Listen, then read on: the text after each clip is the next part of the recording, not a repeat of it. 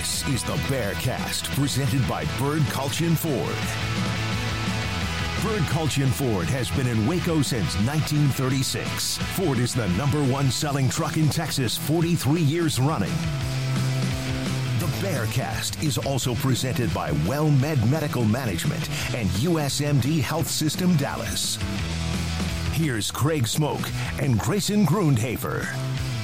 Hey, what's up, everybody? Welcome into the Bearcast on 365 Sports, powered by SicEm365.com. I'm Craig Smoak, joined as always by Grayson Grundhafer, got Jack McKenzie and Garrett Ross behind the scenes producing. Definitely appreciate uh, their help as always. And uh, another big week with a lot of headlines, a lot of movement, a lot of transfer portal stuff, and little bit of hoops to uh, add in as well. But uh, do appreciate everybody who's tuning in. And uh, yeah, second week in a row of going live on YouTube. But for the folks who usually catch us on the podcast after the fact, uh, that always listen, uh, we do appreciate you as well. But uh, Grayson, another busy week, and we've actually got though some time parameters here, whereas the last few weeks have just been kind of like you know everybody refers to it as the Wild Wild West. Um, We've actually got a close, an end mm-hmm. date that's uh, coming up here in just what a couple of days uh, to the transfer portal. This first window, uh, it's been a very active window for Baylor football. They've been, you know, all over the place uh, in terms of, of, picking up guys, losing guys, and, and, just trying to find their way to, to reshape this roster. So, a couple days ago, man, uh, are we kind of feeling okay about where they are? I know we're going to break down the the latest, biggest commitment, which was huge at a huge position of need, but just what what have you made of these last couple of weeks, last month of, of activity? Well, I mean, it's been really important because, like we talked about, that was a huge visit weekend that they had where they had all the transfers on campus, and um, they figured out a way to have a lot of success from that weekend. They obviously found their quarterback in the transfer portal. They addressed some other positions of need. Um, they even did that in the first kind of bit of the transfer portal where they found a wide receiver that could be their wide receiver one in Ketron Jackson. They found a really good running back in Dominic Richardson, address the offensive line. Like they've done a lot of really important things for this roster. And now we got a couple days left. And really the only thing that I see, really, you know, when you're looking at it is, you know, could they bring in another quarterback who we've talked about? Maybe a Tristan Gebbia from um, Oregon State. Um, maybe they look at cornerback, which again is still kind of puzzling that they only have taken one cornerback at this point um, with Isaiah Dunson. I, I, feel like that's another area to address. But in general, Craig, I think we've talked about it quite a bit. I, I know we've written about a lot on the site, but what they've done so far has been just almost a complete roster turnover. And not to the level that it's like Oklahoma State or anything like that, but just very much addressing positions of need and bringing in guys who they feel like are upgrades at those positions of need. Um, and it's been really fantastic to watch and something that, frankly, they should have done uh, before last season as well. Well, there was one big name departure that we'll get to, a fan favorite that is no longer on the roster, uh, and the running back room needed to have something give. So we've had that movement now, and um, you know these next two days will be probably relatively quiet. I would think. I know there's been a couple of things out there, but it's very hazy on whether that's going to happen in time. I think we both are thinking of the same thing, yeah. um, just because of how the whole process works. We'll, we'll say right. that, but. Um, leaving that for I guess a later date uh, because there's only about you know two days left, like uh, like we mentioned now before the the window. Let's get into what's happened most recently, and, and rather than starting off with with the departure uh, at running back. Uh, let's start with the addition at quarterback because that was the big news since we last talked to everybody last week. We talked about Sawyer Robertson. We talked about you know, other options there at quarterback, although he was really the guy that had been kind of red sharpie circled uh, on the list and w- was the main priority. Uh, well, he committed. Uh, what was it, like a day later, I believe, he made it official. He's been on 365 Sports, various, you know, interviews uh, with the radio show, with, with you on the website as well. Uh, comes over from Mississippi State, a Lubbock kid, uh, or Lubbock young man, I should say. Uh, one of the you know last Mike Leach guys, and uh, just a, a, guy with a really good head on his shoulders from when we talked to him a few days ago. Really likable. You can just kind of tell you know he's a quarterback he's a leader uh, he's got uh, a, the right outlook on kind of what he's walking into and uh, he's obviously excited about the, the opportunity as well but tell us about sawyer robertson answering the big quarterback question for baylor uh, in terms of that question being they needed somebody, anybody, to just be in the room with Blake Shapen, a scholarship quarterback. So now they've got a second scholarship quarterback. They still need another one, mm-hmm. um, so you can address that as well. Uh, but this is a, a, position that you know was extremely critical after the Austin Novosad flip on signing day, and so they had to scramble and well, I mean, a young quarterback with multiple years, um, you know, a guy that Mike Leach obviously liked, as we mentioned.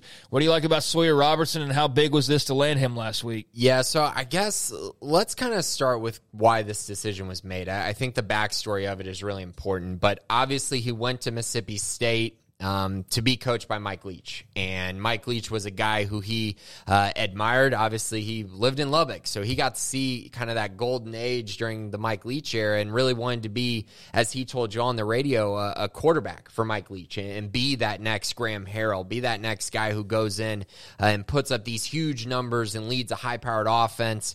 Um, and I think, you know, during his time at Mississippi State, he felt great about that, right? And obviously, Mike Leach passing away um, played a huge role in his decision to enter the transfer portal, as did the fact that Will Rogers was going to be the starting quarterback for them next year. I mean, that's a guy that's thrown for uh, over 10,000 yards during his career. He's got another year that he's coming back for. Like, he's going to be the starter there. Um, so I think Sawyer kind of saw those two things and decided to enter the transfer portal. Now, once he did that, it was very much Baylor, TCU. Those were his first two contacts, first two calls. He wanted to get closer to home. Went and visited both of those schools. Went to TCU during their uh, prep week uh, for the national championship. He was there. Actually, got to watch a national championship practice. Um, got to talk to all the staff. Um, has a good relationship with Sonny Dykes, who recruited him out of high school. Also, Sonny Dykes, of course, with that West Texas connection as well. Um, let me make this very clear. It was a very tough decision for him. He visited Baylor as well, loved his visit at Baylor. Baylor was the favorite uh, when he entered the portal. Uh, based on everything I've reported, I, I, he they were the favorite. But TCU gave him a lot to think about. Um, I would also say that he didn't know that Garrett Riley was going to leave to Clemson, yeah. so probably very happy that he made the decision that he did. Um, but at the end of the day, this was a head to head battle with a program that everyone continued to say after they made the national championship was going to win every recruiting battle against Baylor, was going to have all this momentum. Um, Baylor won a huge battle at a position of need. And um, I'm not even going to sit here and say that Baylor has a better situation in their quarterback room because Chandler Morris is a very capable quarterback in their room as well and won the starting job over Duggan going into the season. So all this to say, Shawn Bell, great job. Dave Aranda, great job. Jeff Grimes, great job. This is key for them after losing Austin Novosad. They had to figure out a way to add another uh, strong arm to the room, a guy who could actually come in and compete.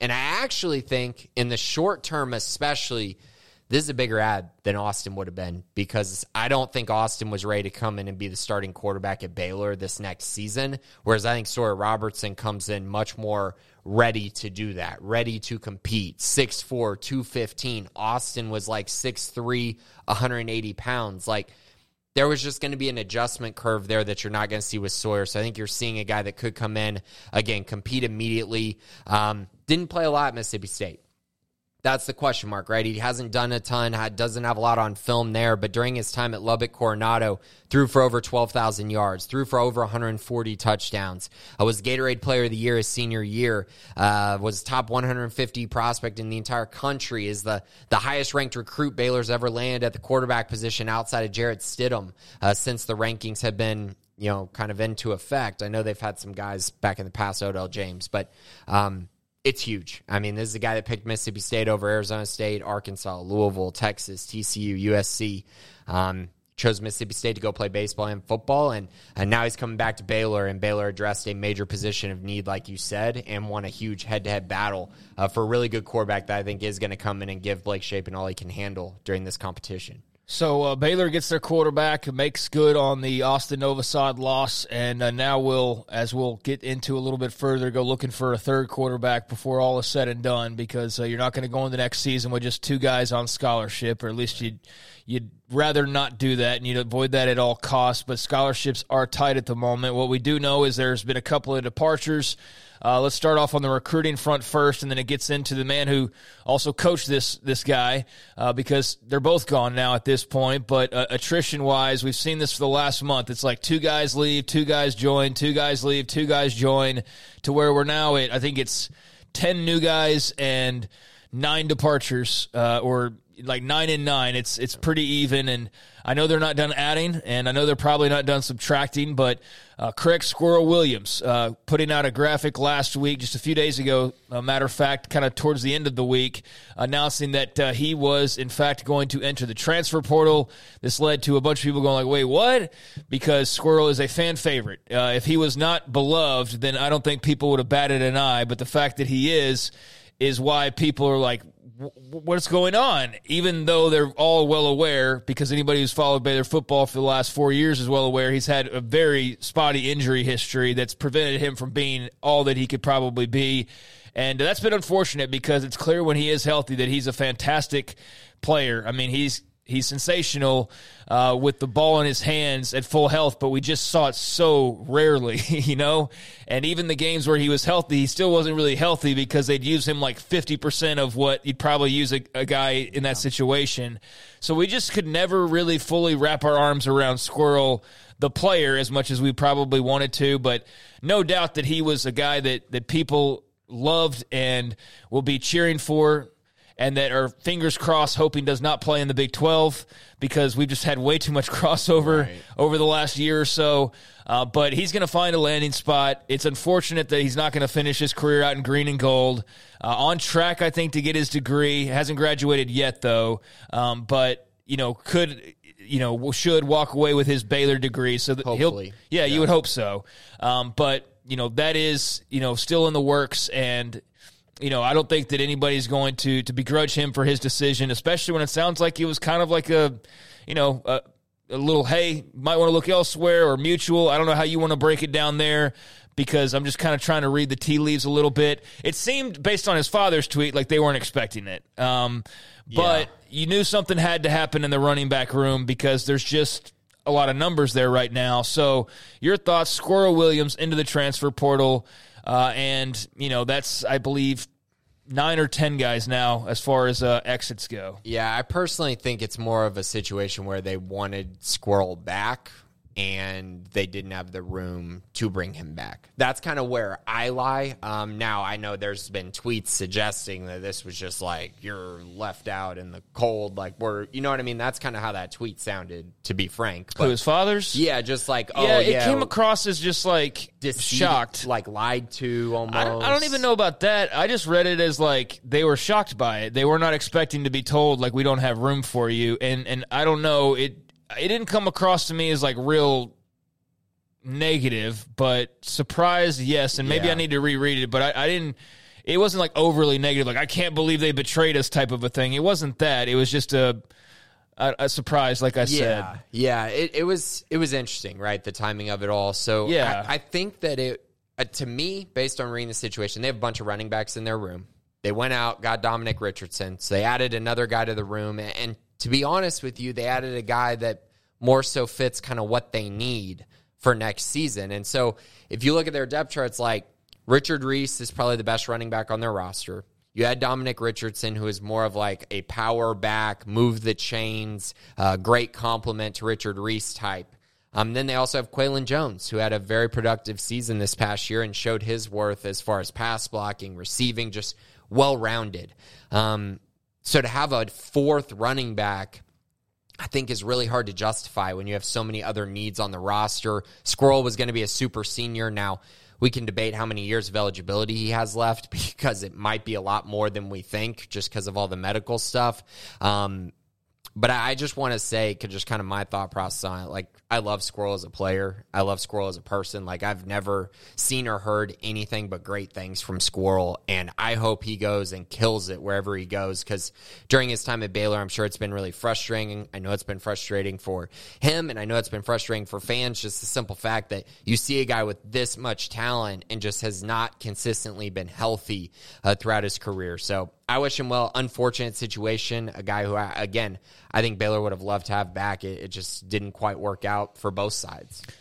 That leads us to uh, another departure. Justin Johnson, running backs coach. This was uh, a little bit out of nowhere as well, and all a result of Oklahoma making a hire from Texas Tech staff. Uh, they grab Emmett Jones to, uh, you know, join their uh, offensive um, coaching staff, uh, and obviously we're uh, very familiar with you know Oklahoma and Jeff Lebby and, and, what they do, but they had an opening all of a sudden, and uh, they go looking to Lubbock to grab Emmett Jones, and as a result, Joey McGuire, who's very familiar with the you know what goes on in Waco and the staff here, uh, he all of a sudden goes looking, and I know it didn't take him long to know where he wanted to go because it was a guy that he wanted to get last year, and fortunately for Baylor, they were able to hold on to him at the time just because there was a lot of moving parts and whatnot. Uh, but Justin Juice Johnson now joining the Texas Tech staff, uh, leaving as Baylor running backs coach to go become the. Gosh, how many titles does he have? He's the mm-hmm. passing game coordinator, he's the wide receivers coach, and he's the assistant head coach. Yes. So he added some titles, at least two, uh, and I'm sure got a little pay bump as well. But that's not what eventually tilted him. I mean, this was something that Joey had been, you know, trying to make happen for uh, about a year since he took over the job uh, last season, and Juice goes ahead and makes the move. Uh, and so now Baylor is on the search for a running backs coach, and you had the Squirrel Williams news kind of coinciding with that. And so it's just sort of interesting that, um, you know, all of a sudden, hey, Squirrel leaving because Juice is, is, Squirrel going to Tech. You know, I saw some yeah. of that out there. I don't think that they're all that related. I think it's just, you know, kind of the, the way things broke. Uh, but your thoughts on Justin Johnson heading off to Texas Tech, uh, you know, recruiting wise, just uh, perception wise, kind of how do you view that move, uh, that loss, and now what Baylor goes and uh, does from here at the running back spot. Yeah, Juice is awesome. He's a great coach, a guy who's done great things for Baylor as the running backs coach. Um, you know what he did, and I know a lot of it is also offensive line. Like it's an entire offense. I understand that, but you know what he did with Abram and Trestan Ebner um, in 2021, and then this past year in 2022. Even though the year wasn't great, they still ran the ball very effectively. And even with the running backs having all those injuries, having to start a true freshman, um, you know going with Qualan Jones, who really hadn't played a lot of meaningful snaps in his career, and being able to get a lot out of him. I was very impressed by what I saw from Juice this year as an on the field coach. And again, I think this is a very good hire by Tech. I'm curious the passing coordinator type thing. I know he um, he was an all conference wide receiver, so I don't think that that's going to be a tough adjustment for him. Um, but it is interesting to see that shift just because we've seen him as the running backs coach at Baylor. Um, so curious to see how he does. I'm sure he's going to do great. Very good coach, like I mentioned. On the recruiting side of things, also very good there. Um, and a guy that was very reliable, uh, relating to players, talking to players, getting guys to visit Baylor, getting guys to have a lot of interest in Baylor. Um, that's a big reason why Joey McGuire brought him there is because of that recruiting acumen um, and that resume.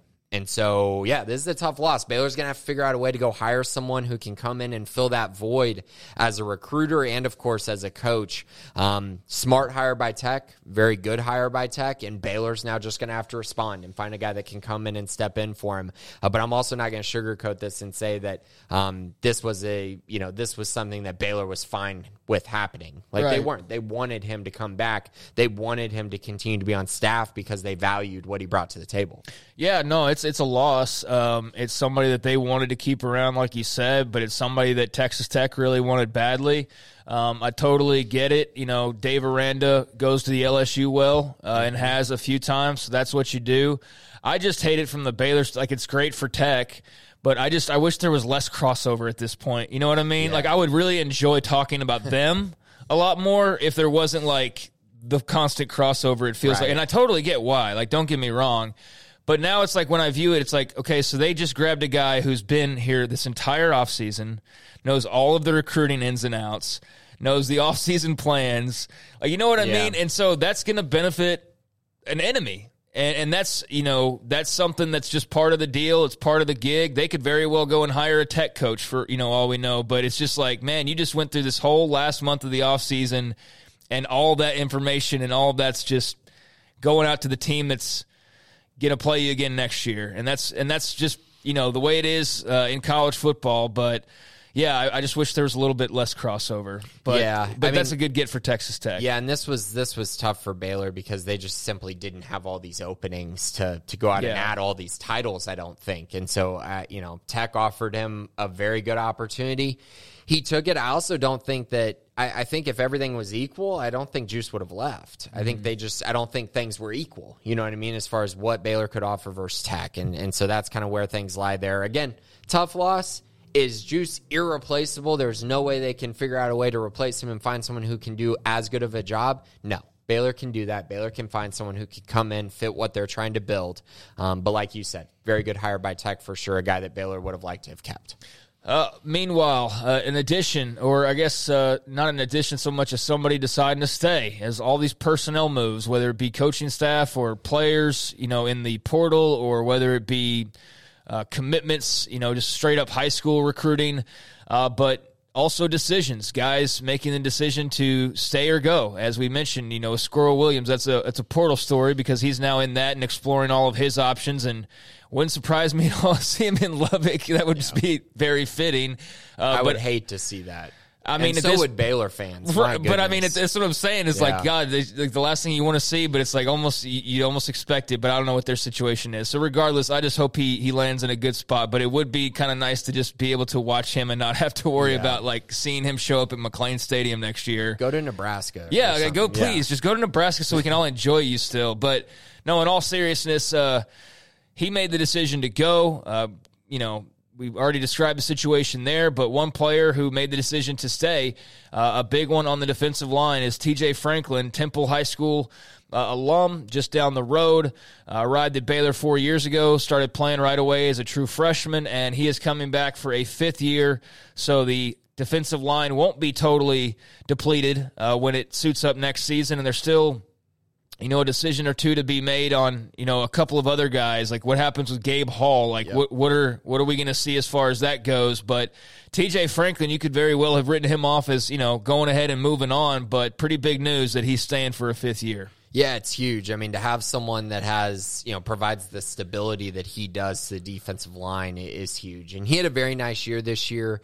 Uh, I don't think to the level that he would have wanted, um, but that that went for the whole defense, right? Uh, he had 35 tackles, one and a half sacks, three for loss. Uh, but during his career, eight sacks, 18 tackles for loss. This is a guy who I expect to come out next year and have a very, very impactful season. Um, and like you said, it's huge that he comes back because Baylor doesn't have a ton of depth up front. Um, I would also say the fact that they haven't really gone out and tried to recruit a ton of defensive linemen from the portal, I think is pretty telling of how they feel about the situation going into spring ball. Uh, they added Jarrell Boykins, who's a JUCO kid uh, that will play nose tackle, but outside of that, they haven't really addressed any area of need, which makes me think that, um, you know, obviously getting TJ Franklin back is huge, but also makes me think that maybe Gabe Hall um, is coming back as well, just because of the simple fact that if he was leaving, I mean, how are you gonna? What are you gonna do to address the defensive line? Like they don't have a lot of bodies and they're all very young. So uh, just something that I, I've kind of been thinking on there as well. But getting TJ back gives them stability there, gives them someone up front who they can absolutely rely on, gives them a veteran, gives them a leader in the locker room. I mean, all of these things are massive for this Baylor program. You can't you can't even find a transfer that's like TJ Franklin. That's how big this is. Yeah, it's huge uh, to have him back with all of his experience. You know, not a guy that you have to like some of these young guys get in there and get him in the weight room like he's already been through that whole process. He's a Yeah. grizzled guy at this point. So they need some of that. They need some of the leadership aspect too. And so I think that's a, a really big get that you weren't necessarily just banking on having when the season ended. I mean, you thought there was a possibility, but it was by no means a sure thing. So Right. to get that news and to have it official, especially when there's so many parts coming and going, I think that's a big one for for this defense next year. And for Matt Powledge, obviously being a new defensive coordinator, that's a key piece for him. And again, like if you knew he was gone, then they would have had to address the transfer portal massively. Like we're talking about the guys on their roster right now that are, you know, you got Jarrell Boykins, who's a nose tackle. Then you have Trey Wilson, who's an incoming freshman. Devontae Tizino, a redshirt freshman. Trey Emery, a redshirt freshman. That is all you have on the defensive line. Outside of TJ Franklin and Gabe Hall. Like they're just is is simply they would have had to go out and really pursue guys if they were going to need to replace him. Um, so gladly they don't have to. They're going to get him back. They're going to get a chance to develop their young guys, um, and then hopefully when TJ does leave next year, they'll have a lot of replacements for them. Uh, but yeah, getting him back makes me feel a whole lot better about their defense front. So here in a couple weeks, maybe there'll be a podcast that only goes like a half hour because there's a lack of news. But my gosh, it's been a, a very busy uh, last month or so. So just in the last few days, you got Juice Johnson leaving for Texas Tech. You've got T.J. Franklin deciding to come back. Squirrel Williams enters the transfer portal. Sawyer Robertson commits and gets in their big quarterback commit. I mean, that's all been in the last six seven days. Their enrollees arrive, which I'm about know, to get to. Yeah, but uh, I mean, that's just, you know personnel wise, uh, a lot of moving parts. So uh, now on the hunt for a running backs coach. I don't know. Scuttlebutt on the board seems to indicate that might not be too long of a wait, but I don't know. Be. Yeah. Um, you know, is that trending the way?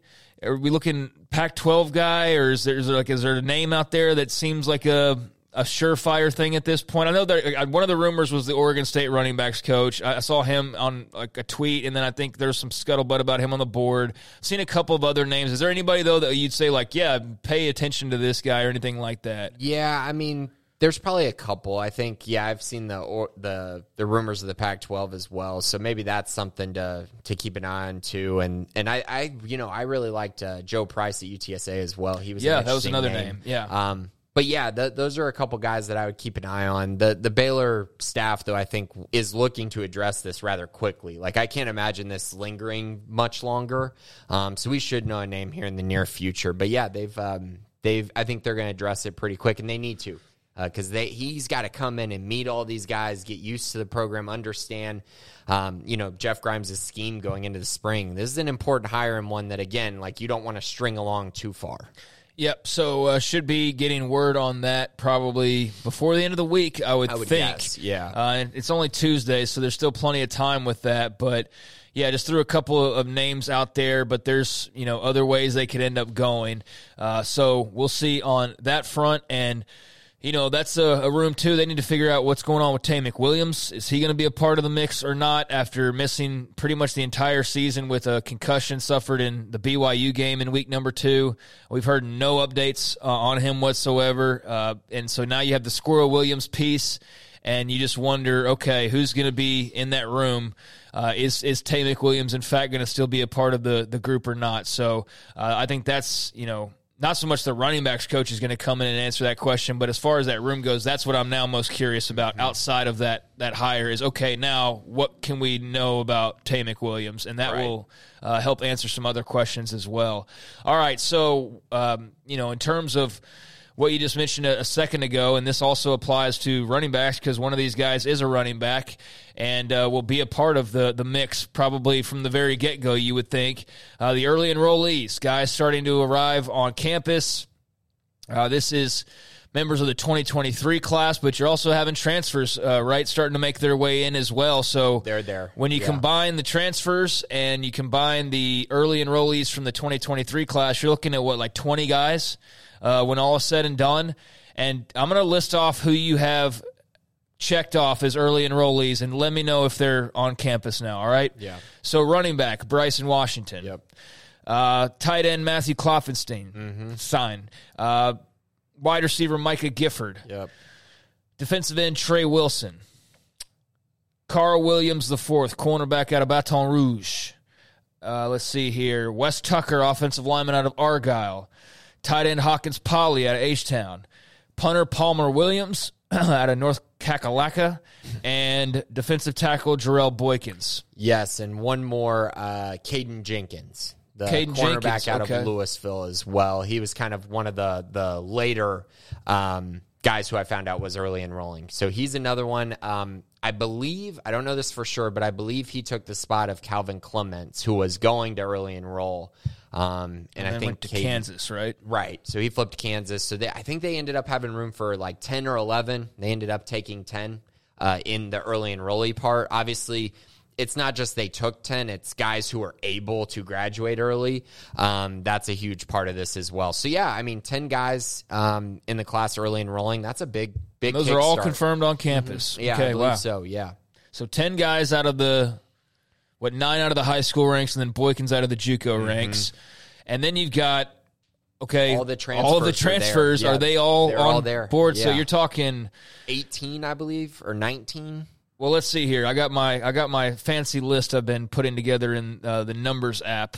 So Sawyer Robertson Yeah. is he already on campus? I think so. Yeah. I think Okay. he already moved in because classes start today. Yeah, so I, think just don't know how all that works at Yeah, I think point. they all moved in this weekend. Every single, like, I think Okay. everyone you're going to list. Well, I'll just I'll just Yeah. go over them here. Sawyer Robertson, uh, Campbell, and Clark Barrington, the offensive line Mm-hmm. brothers from BYU. Ketron Jackson, wide receiver Arkansas. Oak State running back Dominic Richardson. North Texas tight end Jake Roberts. Miami defensive back Isaiah Dunson. Liberty linebacker Mike Smith.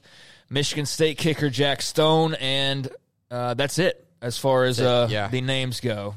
Uh, so, So yeah, the nine 19? guys. So 19 total guys enrolled over the weekend. I think so. Yeah. Yeah. that's that's a pretty big turnover. Pretty big turnover. It is. Yep. And there'll be more coming uh, through the portal potentially uh, going into fall camp. And then, of course, uh, all the guys who arrive in the summer, all the recruits as well there. So, yeah, lots of roster additions. Yes, there is. So yeah, around twenty new faces. Uh, you know. From the portal and uh, the recruiting ranks, and that you know, I, I have found it funny that people who were anti-portal like a year ago have suddenly been like, "This is kind of awesome" because Baylor's so active. Like if Baylor had a- added like four guys, I don't know how awesome people would think it was, just because it would probably be, you know, like very sporadic feeling. But the fact that it's like two guys a week for the last month, I think, has people going, "This is it's pretty sweet, man." You know, like we'll see how it all works out in the long run, uh, because. You know, I guess my one concern is, but you know, you look at a team like TCU, and you saw how they flipped their roster in a lot of places last year. In, the, in Oklahoma, you know, they're flipping like thirty different names on their roster. But it does beg the question of like, you know, how much is too much in terms of of change, especially when you're talking 20 different people from from what your roster looked like a year ago. Is that of any concern to you at all? No, because we just saw TCU do it and it worked out really well. I think you don't want to build your whole program off the transfer portal, but if you can find ways to find guys who fit your program, fit what you're trying to do, maybe help you get older, then I don't see any reason why it would be, you know, a downgrade or any downside to it at all, you know, because you're still getting guys with eligibility or guys who are going to come in and contribute immediately. So this year they had to do it. You know, they, they saw how they played this year, saw the areas they need to get better, uh, went out, addressed those needs uh, very aggressively. And I, I personally think that they should have done it last year as well, going into this year. There were areas they could have improved uh, the roster, and they didn't do it. Yeah, with that Big 12 title team 2 years ago, they didn't need a lot and they only went out and got like four guys, but they hit a grand slam with every single one of them. Yeah. You know, like even Drew Estrada was not super impactful statistically, but when he caught balls or when he had a return, like it was impactful, like it mm-hmm. mattered, or his blocking mattered, and they didn't have to go and get a bunch because they had such a senior laden group, and, and they ended up winning, you know, a couple championships as a result of that. And then last year, given how much experience they lost, probably should have hit that way harder. Right. Probably should have hit it way harder. They yeah. should have. And I we have one comment in the YouTube chat that I just saw, just asking me a question about um because I said that there could be more coming in fall for fall camp in the summer. Um, and yeah, I do think that there could be more additions going into summer as Baylor maybe loses guys after spring camp. Once guys figure out what the depth chart looks like, figures out, uh, you know, who's going to start, who's going to play a big role, then you'll have more guys transfer, more opportunities to go out and add guys. Um, so it does not mean that there won't be more spring additions, though. That was another question he had. I, I still think that they're going. I mean, right now, I still think that Tristan Jebbia is going to be Baylor's third quarterback going into the season. I still think that's going to happen. Um, it's just taking a little bit more time than I thought. And I, again, I, I'm still puzzled by the fact that they haven't taken a cornerback, but that might be one that they wait to address till this summer. We'll see, I guess, on that. Yeah, I guess one other name that I forgot to mention, and I can't even place exactly, but Noah Rauschenberg, uh, obviously in the portal as well. I forgot to mention him. Uh, I know he's already started visiting, and uh, that was a little bit of a surprise. A guy who, you know, was a touchback king and was very reliable in that regard, and that was nice to see the last couple years. That really was, I think, a, a weapon for them. Um, but he did go in the portal, and you know, basically the explanation is scholarships, right? I mean, you've got so many tied up in special teams that you've, you know, got a bunch of guys who are in their fifth years. Yeah. And you want to kind of hey, we can go get a couple more defensive backs versus having four scholarship special teamers. Well, and Noah unfortunately never really got consistent kicking field goals, so yeah. he was literally he was a one man kickoff guy. Yeah, one kickoff guy. Hard to use a scholarship right. on that, especially when they were able to go out and get Jack Stone, who is a walk on at Baylor, but he was offered a full. He got a full ride at Michigan State. Um, so he is a scholarship kicker that they're getting as a walk on, who I think is going to come in, be the kickoff guy, and also potentially contribute as the field goal kicker as well. So, um, you know, it's tough losing Noah. He's been so impactful for them uh, in the kickoff game, but I think Jack Stone could come in and potentially be more impactful because of the other things that he can do.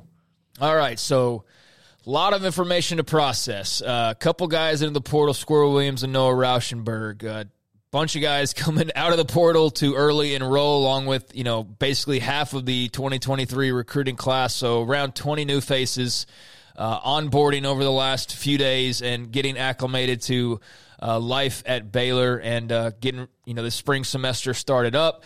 Running backs coach uh, they're looking and uh, juice johnson is now in lubbock and uh, you know, what else football wise? Anything else that we did not touch on? No, the enrollees, obviously, that's a big one. Um, but outside of that, you know, it, it's pretty much just they got the guys on campus. They're ready to go. Spring football should be gearing up, you know, at the end of March. And we're just kind of getting ready for that. I mean, that that's where we're at right now. There might be a couple more additions, like we mentioned, going into uh, the spring. But outside of that, you know, it's just get ready for spring football. All right, so let's uh, turn our attention to hoops uh, for a few minutes here, and then we'll get into the mailbag to close this on out. And we got a bunch of questions to to sort through. Might have to, to chop some of them just uh, based on time here, but we'll see how it goes. So first, starting off with uh, the Baylor men, they're in action tonight Big game uh, against Texas Tech as uh, they come off of a 2 and 0 week and that was much needed given the way that they had started off conference play at 0 and 3 had dug themselves a little bit of a hole really could not afford to be you know 1 and 4 much less 0 and 5 but they go out and beat West Virginia in Morgantown and then get a win over Oklahoma State at home quite comfortably despite electrical issues at the Ferrell Center creating a blackout and messing with the broadcast and you know, all of that hijinks, but they got the win. Didn't have to to break too much of a sweat against the Pokes. So that was a nice way to close out the week. But they're heading to Lubbock tonight, and I know Texas Tech's been uh, struggling a little bit, but they've got Aimaq back now, and that's obviously a big boost for them. Uh, so your thoughts on the two and zero oh week, uh, how needed that was, but now what your expectations are against the Red Raiders, and mind you, uh, they'll also then turn around and go to Norman uh, later this week and take on the Sooners. So it's a it's a road trip week for Scott Drew and the Baylor men. Yeah, and I, I felt like that West Virginia game was kind of get the monkey off your back type of game because you were 0 3. Things could have snowballed really quickly. You had to find a way to get right, and it was very close that game. The free throws, by the way, if you watch that game, the free throws were just the yeah. foul calls. It, it, was such a what was it? Fifty three fouls, I it think was it was. Brutal. Is that right? Fifty three. Yeah, yeah. It, it, was so brutal to watch. Baylor got out of there, got out of Morgantown, got a win. That was huge. Played one of their best games of the entire season against Oklahoma State, really. Uh, outside of that run, Oklahoma State went on to get back in it after the 13 to 0 start. Uh, Baylor really played well in that game, and I think it's showing signs of a team that's trending in the right direction. Uh, I know things have been mentioned about you know, LJ Cryer when he missed some uh, practice time and missed a game. Adam Flagler missed a game early in the season. I, I still think this is a team that's working on cohesion and working on getting all the parts to, to really fit. Um, and I think this is a big stretch right here because you're playing a Texas Tech team that's 0 5 in Big 12 play. You're facing an Oklahoma team that's just 2 and 3 in Big 12 play, um, both on the road. Both are opportunities for them to make up for the losses that they have at home. Um, and these are two really important games. Baylor needs to find a way to, to at least win one, but I really think they should be able to win both uh, heading into that huge Kansas game on Big Monday next week. Yeah, it's uh, it's a big week. Uh, Texas Tech, Oklahoma on the road, and then Kansas next Monday, as you mentioned on the uh, on the ESPN platform for Big Monday. So these next three games, and then you have the SEC Challenge where you're going to face Arkansas. Yeah. So you know these these next couple weeks will, but I mean then again I could probably fast forward and just look at another couple weeks and go they've got to play this team and that team. That's just Big Twelve basketball for you. Yeah, it's important right now though because they're two and three. You know, oh, so Oh, yeah. if you're able to get these two and then maybe upset Kansas, now you've kind of flipped the Big Twelve standings a little bit. Mm-hmm. If you're able to do that, which is much easier said than done. Yep, and they'll play Texas Tech twice. They'll get both their matchups in over what is it like the next three weeks. Uh, they'll they'll have both of those uh, home and away games. So Red Raiders tonight. That should be a really big one for for Scott Drew and company. And uh, meanwhile, while they're kind of starting to to surge or at least feeling much better about things after the the two and zero week, the Baylor women are going the exact opposite direction.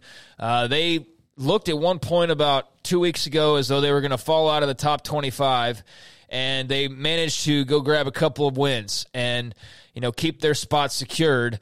Uh, but then they turn around and lose both of their contests last week and now for the first time in a long time they are no longer ranked in the top 25 as um, you know, streak was broken, and I'm, I was trying to find the tweet, but it was the first time so it was 2005, I believe. Four. Four. Yeah. Oh, well, add another year then. Yeah, since 2004. So that was a long time ago. That was a really long time ago. That was a much different version of me back in 2004, let me tell you. Uh, but yeah, losses to Oklahoma State and to West Virginia. Uh, the Oklahoma State game was at home last Wednesday. Uh, you had an opportunity there, let it slip. You lose by five, and then uh, go to Morgantown and uh, can't take that one either. Garrett, uh, you follow this team on a, a regular basis and, and write about the, the Bears for the website. Uh, how would you best summarize last week and kind of where this team is right now? I would say when you look at this team, there's really a concern about your bench. You're not getting enough production off the bench. I know you've had uh, Kendra Gillespie was not available. She was dealing with some personal issues. Uh, Jana wasn't available as well, but she's starting to get her legs back under. But if you're, that's really kind of where this lies. You're you're relying too much on Sarah Andrews to carry the load. Uh, while she's been putting up terrific numbers, it's it's the struggle around her to get the support. Their shot selection has been sketchy at times. I I, I think you they rely too much on the three, uh, especially when it's not falling. But I have been impressed with Darianna Littlepage-Buggs. I think her and Sarah Andrews have been the most consistent people that you can rely on and say night in, night out, we're going to get 110% from those two. Um, I would like to see Jaden Owens find a way to get more productive in scoring. She does a tremendous job. I mean, look, she is a true point guard. Facilitating the ball, she does excellent, but she's got to find a way to get more involved in the offense. Um, and as far as your bigs, you're still dealing with Aijha, who hasn't been available.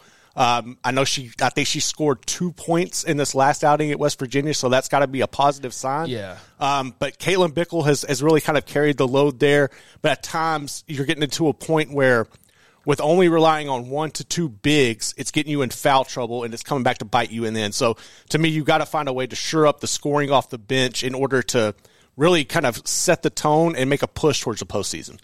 Yeah, good to, to see Aijha Blackwell start to work her way back. But um, yeah, that's uh, something that this year's kind of been like, well, we thought we were going to have so and so, or we thought we were going to be this, and it's like, but you aren't, and you Right. won't be, and so you've got to figure out a way around that. And the the shots last week were not falling, and that was particularly brutal when you can't hit from three. This team's, I mean, if they can't hit from three, then you're basically careening towards a loss. Exactly. Yeah. Yeah. Uh, I, I think the good news is you get to play Kansas State this week, and Kansas State's one and four in Big Twelve play, twelve and six. So you get them at home. That has to be a win. Uh, I mean, just has to be. You know, Baylor's got to rebound here because then you get Texas also uh, at home, and Texas starting to play good. well. Yeah, they're thirteen and five, four and one in Big Twelve play. Uh, so an opportunity here for Baylor to get. Uh, a win they need to have and then potentially beat Texas and then again flip the standings because if you win both of those you're probably going to be sitting right at the top of the conference. Yeah, it's just very unfamiliar territory, and I know this has led to. It's really been it's kind of a not a very fun year when in every single sport when things start going south, portions of the fan base start pointing at another coach in the Big Twelve. Yeah. You know, in football, In men's basketball, like what is it, a week ago, like you have a couple struggles. Oh, Jerome Tang, Jerome Tang in football, Joey McGuire. Yep. And we know what the deal is in women's basketball. You know what the LSU Tigers are doing right now. And hey, I mean that's part of decisions. I mean, not that that Tang or McGuire were. Well, I guess McGuire was because you could have hired him as head coach, but um, you know that's something that Mack Rhoades when Kim Mulkey decided to return home to Louisiana.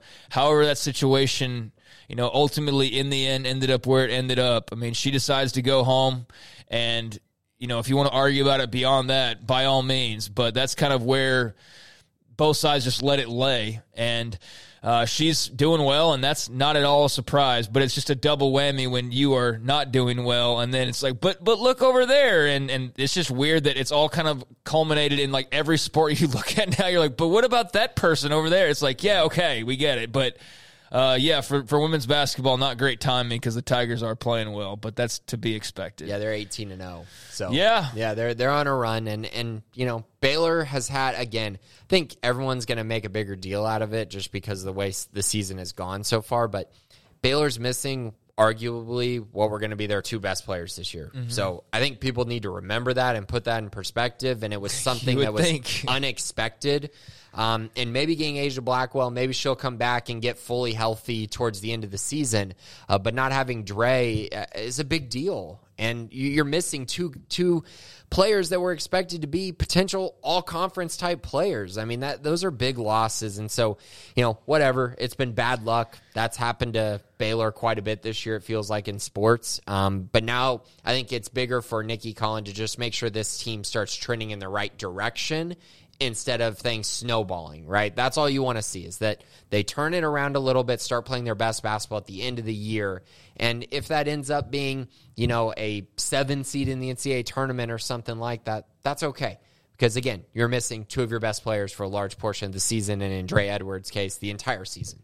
Yeah, I mean it's it's it's notable that uh, they've had those those losses or they've had those you know potential impact players or expected impact players not available but you know how it works. That's not that you're being you're being rational Grayson. Right. that's not how it works when you're talking about some of these things. But no you're absolutely right.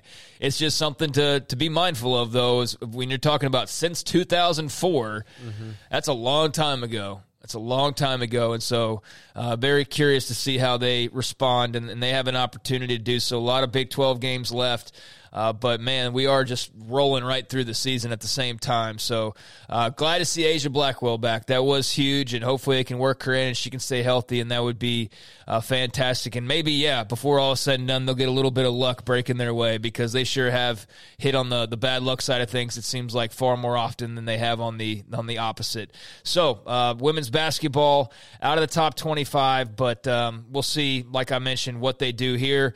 And uh, Garrett, uh, check out his work over on SicEm365.com as he covers uh, the Bears on a regular basis with game recaps and all of that. But they'll have Kansas State uh, in Waco uh, tomorrow night on Wednesday night, and then Texas on Sunday at the Ferrell Center as well. So a big week with two home games before heading to Lubbock.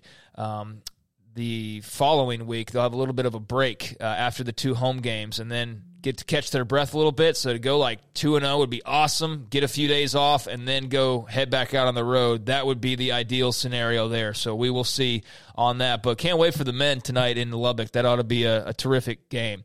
All right. Uh, anything else before we get into the mailbag here? No, let's let's do it. All right, Scotty B. Uh, what percentage do you get Baylor men's basketball against KU on Monday?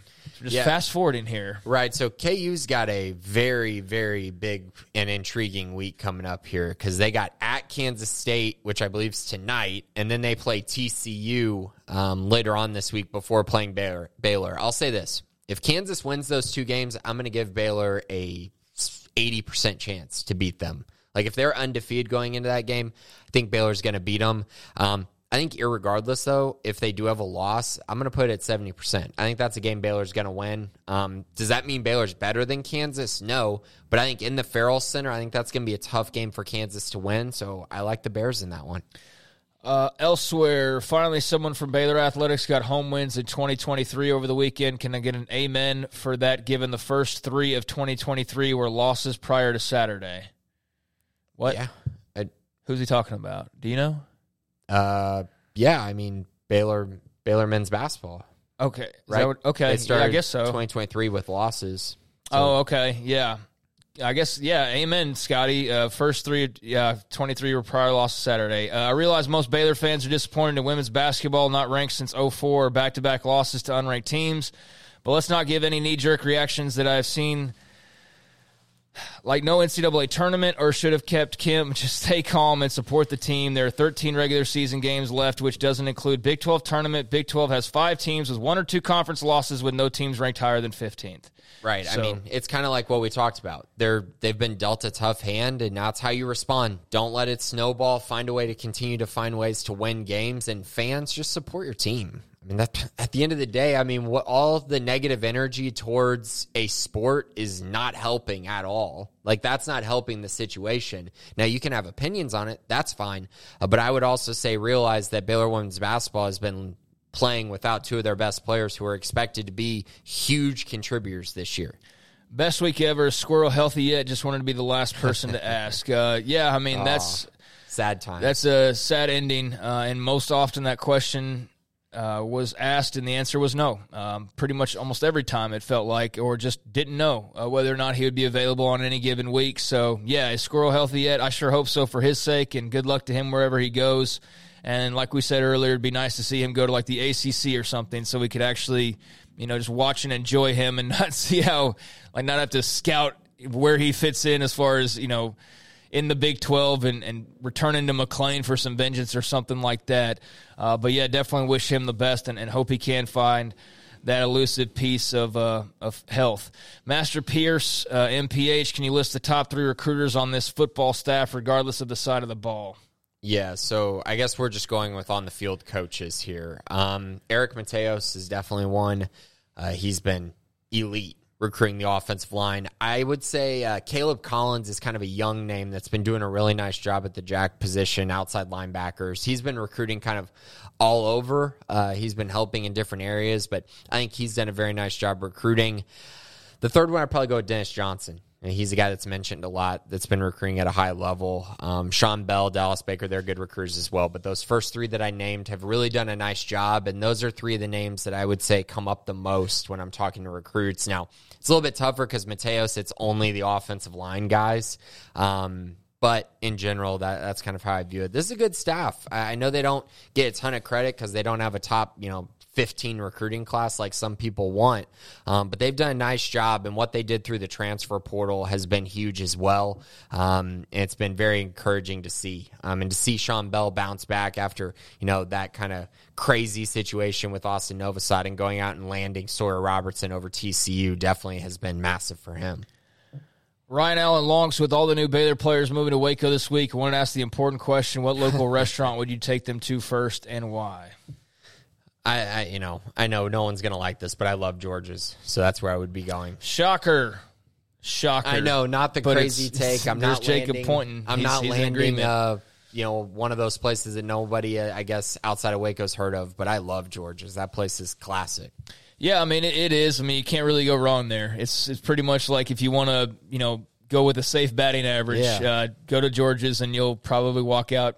You're always gonna have a good experience. Yeah, you walk out with a good experience. So it's yeah, it's it's a good batting percentage to be sure. But yeah, I mean I think that's kind of the default answer. But like I've said previously, there's default answers for a reason. I mean Yeah. it's, it's the easy answer, um, but that could also be the the right answer as well. And and I think most of the time that it, it typically is when you're talking about Waco recommendations. That's one A or one B. I think almost every time there's a reason for that. Uh, Pop Bear, uh, do you expect the running back room with a new coach to have more total rushing yards in 23 than 22? What about better running back pass protection and options for pass catching? Ooh, good question. Um, I think that they will have around the same total rushing yards as they did this past year. They were they were pretty good this year. They weren't as good as they were in 2021, but I, I think they can be as good. Now, pass protection, I think they're going to be better because Dominic Richardson gives them another option there as a pass protector alongside Qualan Jones. Pass catching, I think maybe they'll be a little bit better because I could see Richard Reese taking a big step in the right direction in that department as well. So, yeah, I think in general they're going to be better than they were a season ago. Now, a lot of that may come down to health. A lot of that may come down to just the personnel that they have in the room. Uh, but I do think like Dominic Richardson will be very nice for them. Uh, a second year for Richard Reese will be very good. Qualan Jones continuing to develop. Um, I think it's a very good room. Yeah, I think. Uh, I mean, I don't know about like the more yardage and all of that. Um, I, I, would suspect that they could, but I think they'll be able, to, hopefully, be able to throw the ball a little bit better, more consistently. Um, but yeah, I, I, mean, I could see that. Uh, don't have any reason to to rule that out. Uh, Qualan being back in, in another year uh, should help in, in some of the latter areas that you mentioned um, as well. So, yeah, I mean, I, I, think there's reason for optimism there. Flomo Mike, uh, going back to 2019, what percentage of each class sees meaningful snaps in their career? Do you think the 23 class beats the average? Thank you for doing this podcast every week. Well, thank you, Mike, for the question.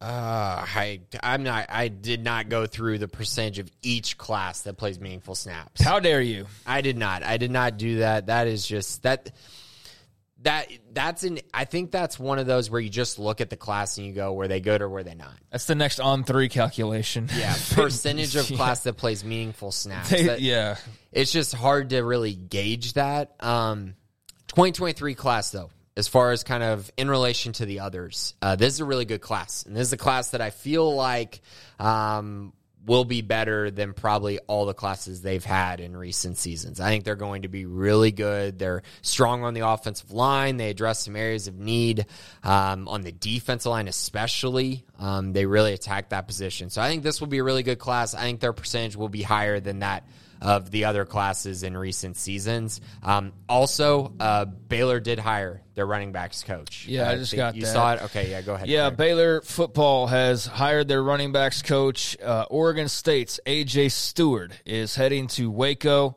uh, to replace Justin Johnson. Uh, let's see here. Uh, yeah, AJ Stewart looks like it's you know unofficially official. Yeah. Uh, but making the move from Corvallis, also coached, uh, you know, not only the last two years with the Beavers, but prior to that, Arizona. Had a couple years at BYU because there's mm-hmm. always that crossover. I was talking about like the Texas Tech Baylor crossover. There's a yeah. lot like on the other end of it, like Baylor and BYU crossover. There's a, been a ton of that, but it was at BYU for a couple years and also Rice for about four seasons prior to that. So from Rice to BYU to Arizona to Oregon State and now to Baylor, AJ Stewart. Uh, the Beavers were 10 and 3. They've got a good thing going on uh, up there uh, in Corvallis. And I did, as a matter of fact, last night when I saw the rumor pop up about AJ Stewart, I did, it made me think of BJ Baylor, who's a Texas guy who mm-hmm. graduated after last year. I know that there were other things in play outside of just the hired of AJ Stewart, but if you look at BJ Baylor's junior to senior numbers, he goes from like a few hundred yards to like yeah. 1300 yards and 13 touchdowns and i realized he got like 200 more carries all pac 12 first team yeah too. he got a bunch more carries so obviously he was either you know just getting into the system or was sharing or, or, what have you behind guys two years ago. But then last year he was like the guy and yeah. was one of the better running backs numeric uh, statistically in the country. And I remember that very well because every week with the Earl Campbell Award, it was like BJ Baylor, man, this Texas kids out there killing it. And now they've got Damien Martinez, who's a good player as well at quarterback up there. But regardless, AJ Stewart, new running backs coach. You got any immediate thoughts on that? Well, this is the guy that you were alluding to yep. earlier, and this was kind of the guy who had been trending in Baylor's direction. Um, the key stat that you mentioned on BJ Baylor first Oregon State running back to lead the conference in rushing since. Steven Jackson. What a name. In 2003, guy who had a great NFL career as well. So just fantastic. He did something that really Oregon State hasn't done a lot by developing BJ Baylor like that. And he's done a really nice job during his career. He obviously has a relationship with Jeff Grimes. Um, this is a great hire. I, I think one thing with him that's going to come into play is how well can he recruit? And I, I, don't know that I have a for sure answer to that quite yet, but I think we will get an answer in the near future because in this next class, they're probably only going to take one running back. Um, so who's that going to be? Who's he going to target? Because they took two in this past class. Um, but he's going to come into a position that's loaded with depth. Now it's about developing that group into an elite group. And so you could see someone like Richard Reese really take a big step in the right direction um, after a great freshman season or, you know, whoever. Um, but I, I think what we've seen from him is that he can develop talent. Now we just need to figure out can he develop or can he be a great recruiter as well? Adam Rittenberg of ESPN also reporting he will be assistant head coach. Oh wow. Yes. So Big that news is there. Okay. notable. Um, I guess they needed to also give Juice the passing game. I guess that was the Maybe, tipping point. Yeah, I guess that's the extra title. Yeah. Wow. So that is that is obviously notable. But Baylor has hired their running backs coach. That's breaking b- b- breaking news. AJ Stewart from Oregon State, and uh, there is some previous crossover there. So yeah, that's uh, that's good stuff there, and um, good to have that uh, finalized and, and all official. So that pretty much answers that every staff question outside of like who's covering special teams basically at this Yeah. point, and that can all get figured out obviously uh, in the next few weeks. But all right, so we got that breaking news. Welcome aboard, AJ Stewart, and we'll get to learn a lot more about him uh, as the weeks go along. Let's close out with some some questions here. Uh, let's see. Um, Run James Taylor. yeah, James is answering Scotty's question about uh, now that this is not that this is my question, but to go from winning the Big 12 literally every season to where we are is a huge setback. Even more so when Kim literally changed the program around, is number three in the country and undefeated. Turning a blind eye to that won't make it better. Sorry, no, this is for questions. Right. Uh, Zitwatanejo Bear. Will this be the last week of the Bearcast questions? I can't imagine any way to fill out the mailbag without squirrel questions. Well, Zitwatanejo Bear, uh, no, we will we'll keep uh, moving on along here, but you know we will miss the squirrel question. You know, on occasion asking about his health status in like you know mid March and, and then mid June, and then of course in August, and then really all year round we got squirrel questions. So we'll miss a part of that. James Taylor one. I love what you guys do. Thanks for being here every week. Well, thank you. All right, uh, we might have to pare some of these down here. It's a lot, but uh, watching Juice leave had me thinking in my time, never seen such staff turnover in college football like we've seen in Aranda. Might be missing someone, but only Shawn Bell and Dennis Johnson remain from the original staff. That's not to mention changes from Corey Campbell and a bunch of off field guys. Uh, does that hyper churn concern you any? Obviously, noting that some have been promotions. Well, a bunch of those have been promotions. Like a bunch of those have been promotions. Uh, and also, I can think of like Corey Campbell. They made the move and they won a Big 12 title the following year with Vic Valoria. They wanted to make that yeah, move. like that Uh, was a need. Joe Uh, Wickline to Eric Mateos Yeah. wanted to make that move. Uh, Yeah. Larry Fedora to Jeff Grimes. But in general, I mean, we can they Like, could name like ten of them that needed and were Dave Aranda decisions that were you know like obviously that COVID year kind of made every hire initially sort of strange, and and Fedora is one that immediately jumps to mind. Uh, but so's Campbell. He's now with Rhule at Nebraska, so he's fine. He's landed on his feet.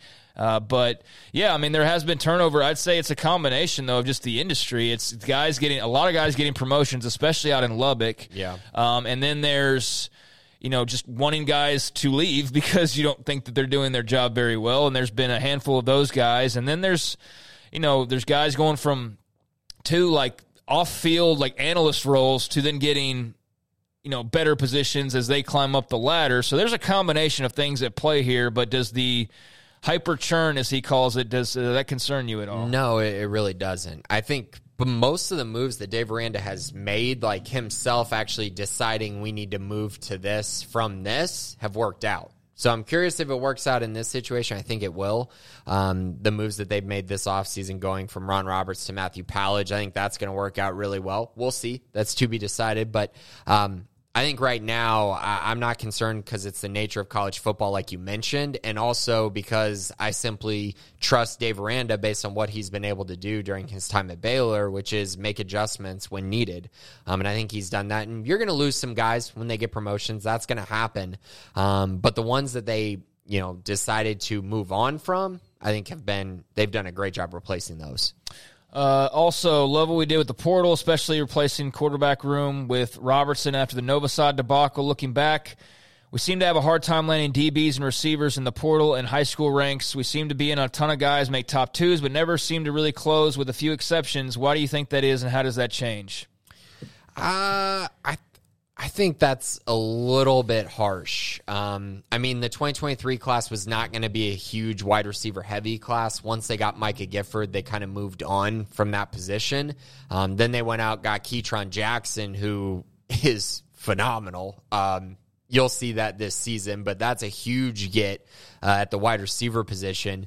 Um, and then obviously Armani Winfield, yeah, he's one to mention, but so is Jordan Nabors. Like keeping Jordan Nabors in that 2022 class was massive. He's very, very good. A guy who I think is going to be uh, very productive uh, at Baylor. They also went out and got Hal Presley out of the transfer portal as well. So I, I kind of disagree with that at wide receiver. Defensive backs a little bit different because I think they've recruited at a pretty high level. They've landed most of the guys they've wanted to land. They even landed Alfonso Allen late in that cycle. Um, but in the portal, they haven't shown the same amount of success. They got Isaiah Dunson, but I think there's more work uh, to be done there. But on the flip side, I think they like the guys in their room. I think that could also be indicative of why they haven't put out a ton of safety offers.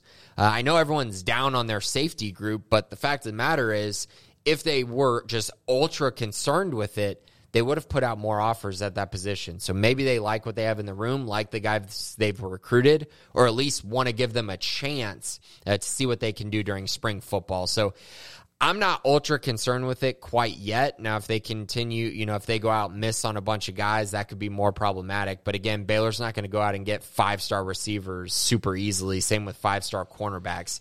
Uh, those are premium positions that are just simply hard to land a guy like that.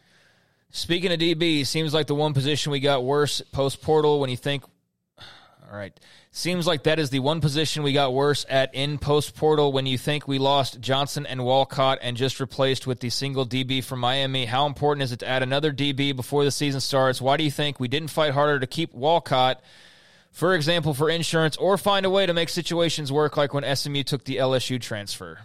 Yeah, I think again, it's kind of simplifying it because it might mean that Baylor likes the guys they have in their room. Like, for instance, Al Walcott leaves, well, maybe they think Alfonso Allen's going to be better than him. And you get Alfonso Allen for three seasons instead of Al as a one year rental.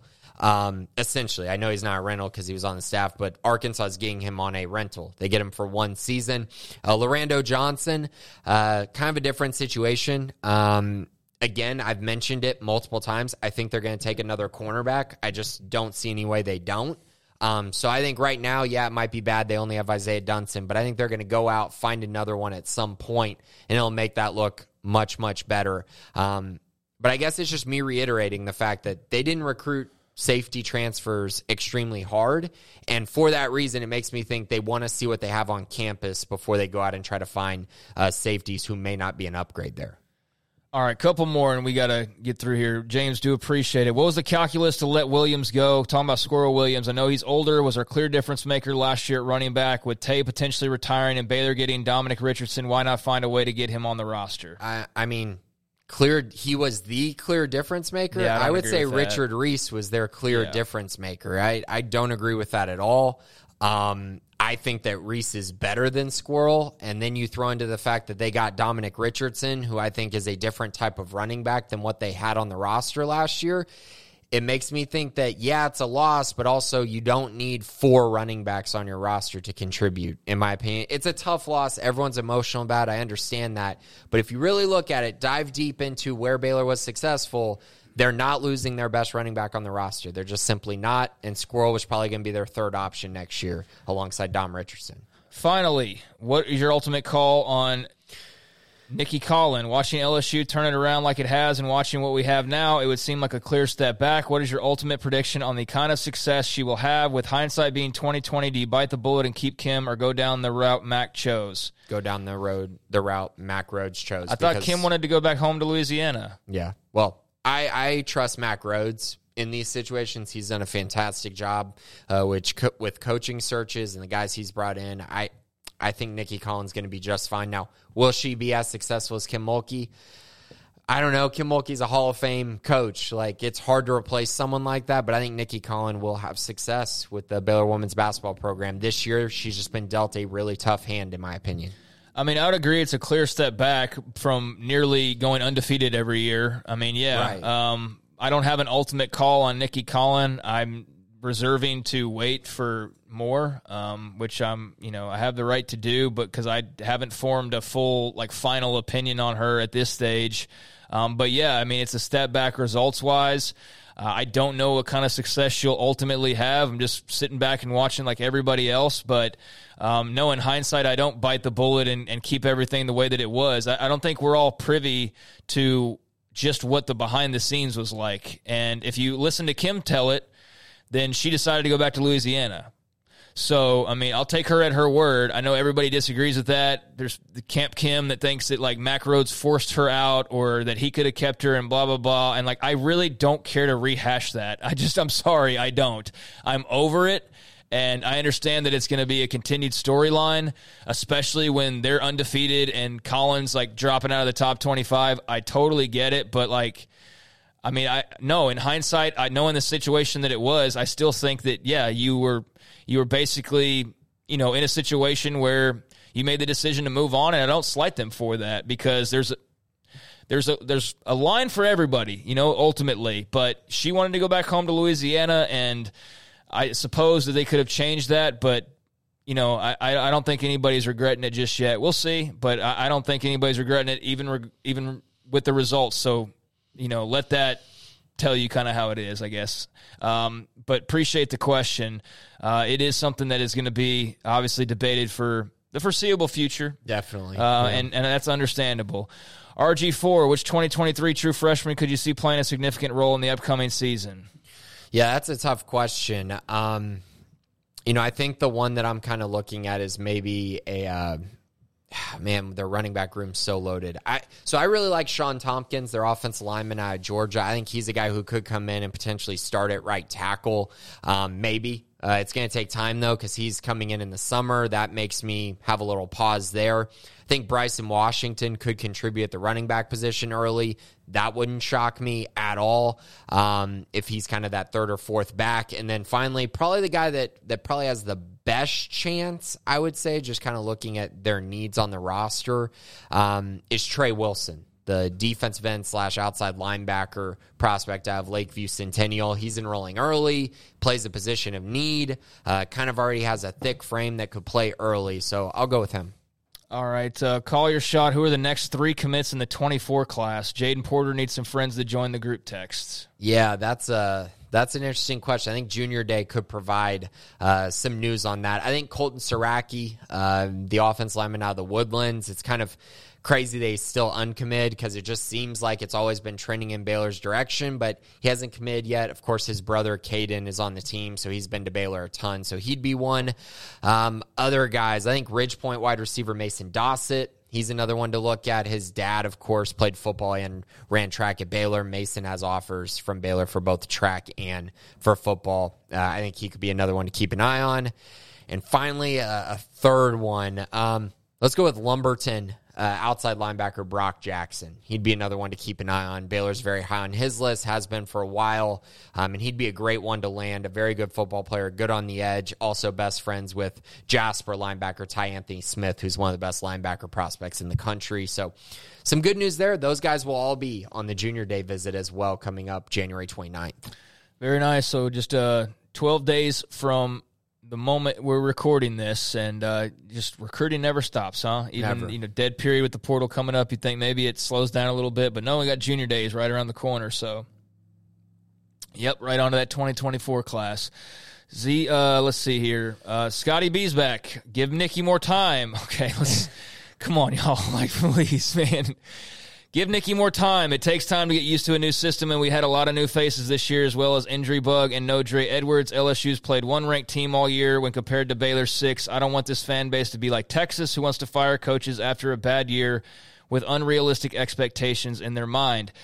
Thank you, Scotty. ZT Smith 423. Is someone hired outside the current staff to coach special teams, or is that position filled internally, in your opinion? So I think it's going to be a responsibility that is delegated to one of their position coaches, kind of like it has been over the past few years. But that position coach will also have help with guys on the roster who are kind of quality control types um, who have been there managing. Um, coach Amond is one of them, uh, and I think I think Brian said that uh, Coach McCarrion is another one. Um, but the, anyways, my point being they're going to have help because they got to coach their position. But in general, that position's usually given out to one of the position coaches. So I anticipate that happening. Yeah, I mean Matt Powledge. When we talked to him, we asked him about that. He's going to be coaching safeties and D coordinators, so he's just not going to have time on his plate for that. Not And, surprising. Yeah, I mean Yeah. that you wouldn't expect. We weren't, we weren't hiring him for his special teams expertise per se. Um, although he's had success with that, but yeah, he's he's coming in to coach defense and. Uh, they'll they'll figure it out, but that is an area where they're going to have a lot of turnover, obviously, and they're reworking the scholarships in that room. So, um, think that they'd try and get that back more to its 2021 look than what we saw last year, where it was kind of there's some good things, but it was a little spottier than it was the year prior. No, even with the entire room basically coming back, it was kind of strange. Um, all right, here we go again. James, Taylor won. Not that this is the thread for this, but I agree. I don't want this is about Kim again. I, agree. I don't want to get someone fired after one bad season, but you can't look at what KM's done the last two seasons. Look at where we are now and not say to yourself we got worse. I love support of the program, but NC Nicki Collen had one good season in uh, in women's basketball. Her best quality can't be that she is easier to get along with with KM. KM's a winner and a proven one. We are no man's land right now. All that dynasty we built could go away and quick. So Okay. I, I mean, listen, Kim We did a got it, great job. We know that. Yeah. We we know that. We understand that. We know Nicki is not the team's not performing at that level currently. We understand that. we got it. Yeah, that's that's. But she's gone. Yeah. She's gone. Gotta move she, on. She decided to go to LSU, um, and that was now over a year ago. Uh, it's clear and it's very easy to say right now, yes, Kim Mulkey's a better coach than Nicki Collen. She's a Hall of Famer, um, but she's not coming back. She's not here. She's not coming back. And, you know, if it's about Nicki Collen, then like we said a few minutes ago, let's see how it plays out the rest of the year. It's not great right at the moment with them falling out of the top 25, first time in a long time, first time in 20 years, but it is what it is. Like it's not changing and she's the coach the rest of the year, so it's best to just throw your support behind her and this team and hope that they can stay healthy and see how they do the rest of the way. And any talk about like this or that or what ifs or whatever, that can wait for more towards the off season because it's not going to do them any good right now to sit and speculate about the coach that used to be here. That's not going to, you know, really, uh, you know, create any any positive energy for them. Not saying you got to be blind and just you know root no matter what. I totally get where you're coming from, but it's just it's it's not changing. It is what it is, and that that's not gonna you know magically turn back into what it was. It's over. She's at LSU now. Uh, Eibel, what freshman transfer are you most excited to watch in the spring? Uh, freshman Bryson Washington transfer Sawyer Robertson. Uh, yeah, Sawyer Robertson uh, definitely, you know, with the the quarterback situation being what it is. Who'd you say freshman wise? Bryson Washington. Yeah, I Franklin. think, yeah, I just his high right school with you. career is unbelievable. I will say Ketron Jackson is kind of right there with Sawyer Robertson as far as a transfer. They they really need to hit at wide receiver. They need him to be very good. Why limit it? There's like 20 people. Let's be are. excited about all of Let's them. No, I mean, a bunch of them, There are. I mean, there are multiple guys though. You don't have to really limit it. There's a bunch of guys on either side that uh, that are going to be exciting and you know really hopefully shake things up in a positive way. For the record, I would rather not lose by 58 in the national championship game. Same here. Same here. That would be embarrassing, wouldn't it? But you got there. That's what I was told. That's all that matters was that you got there. Not that it was the worst bowl loss of all time. You know, I put out a tweet and it got some reaction. Of like, I was like, "Would you rather have Baylor's season where you won the Big Twelve We title talked- and Sugar yeah, we Bowl?" talked about it last week. Crazy. And I got a bunch. yeah. Of, I got some. I mean, some understandable responses. And I go, "Can't believe you asked the question." It's like, okay, dude, I can't believe that. I, I I think it's a legitimate question. Still think it's a legitimate question. As ugly as that was, I understand. I'd side with TCU probably still, but you can't tell me I'm stupid for at least pondering that question when you're losing by 58 and Georgia's ordering chicken wings on the sideline in the third quarter right out of halftime. Trevor Mack, I hear rumored that rumors that Texas has a big name ready to add to Sark's staff. Do you have any idea who that might be? R- Wrong podcast. I mean, Uh, I unless you're thinking that it's a Baylor guy um, that could be added. Well, I saw a rumor about what Dallas, Dallas Baker, Baker's name wide receivers coach. Yeah, but um, but I don't. I thought there I thought there were rumors about an NFL coach, but I don't know for sure. I don't follow Texas closely enough to know. But I know Dallas yeah. Baker's name was mentioned. Yeah. Yeah. Yeah, so I mean there's there's that, but I don't know if there's anything more than other than being mentioned because it was even the one I saw was like him and a bunch of other guys or you know potential candidates or what have you. Um, but yeah, Trevor, no idea on on Sark uh, and who he could be adding to his coaching staff. And uh, Trevor will close us out. What are you hearing on our next running backs coach? Well, glad that you asked because, uh, of course, as you're listening to this, we just announced that a few minutes ago as that news broke. Uh, AJ Stewart from Oregon State, the new Baylor running backs coach, replacing Justin Johnson. So, AJ Stewart, the name, and uh, that answers your question. Uh, so, we do appreciate you being a part of the mailbag this week. And uh, more coming down. I haven't seen a whole bunch of follow up on AJ Stewart outside of that one Adam Rittenberg tweet that he will also be assistant head coach. Mm-hmm. So that is uh, obviously very notable. And yeah, looking forward to, to hearing more about him and, and learning more. But obviously, there's there's some connections there that yeah. have, have you know come into play from his days at BYU. I think he also knew Aranda a bit. Um, mm-hmm. Not positive on that, but I thought I read about some crossover so. yeah. last night on the board. So that was a name that was floating out there, and there seemed to be some smoke behind that. And in fact, today he is announced as the guy. So, man, a lot of ground covered uh, in this week's episode. My goodness, uh, you got everybody nearly 20 names from the portal and the high school ranks now on campus. You've got a new running backs coach in uh, AJ Stewart just announced from Oregon State. You've got uh, the loss of running backs coach in Justin Johnson. You've got the big quarterback question answered as far as at least one name goes in Sawyer Robertson, although you've mentioned Tristan Gebbia as a potential, and he'd also be an Oregon State guy, by the yep. way. Yep. Uh, but uh, that's a connection that maybe comes into play. Uh, but he could very well uh, add some more depth. We will see on that.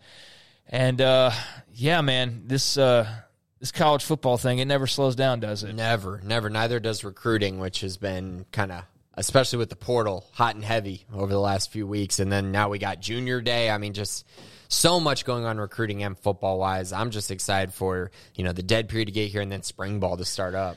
Yeah, transfer portal close up shop here in what two days, and yeah. so that'll at least give us a little bit of a reprieve from that. Could be some action on Baylor's end, although that's not in their control as best as I can tell on uh, trying to potentially add another name mm-hmm. before then. So we will see how that plays out, but. Um, there is you know movement behind the scenes as far as trying to to make some other things happen. So uh, we'll obviously keep you updated on that on the SicEm 365 com premium boards.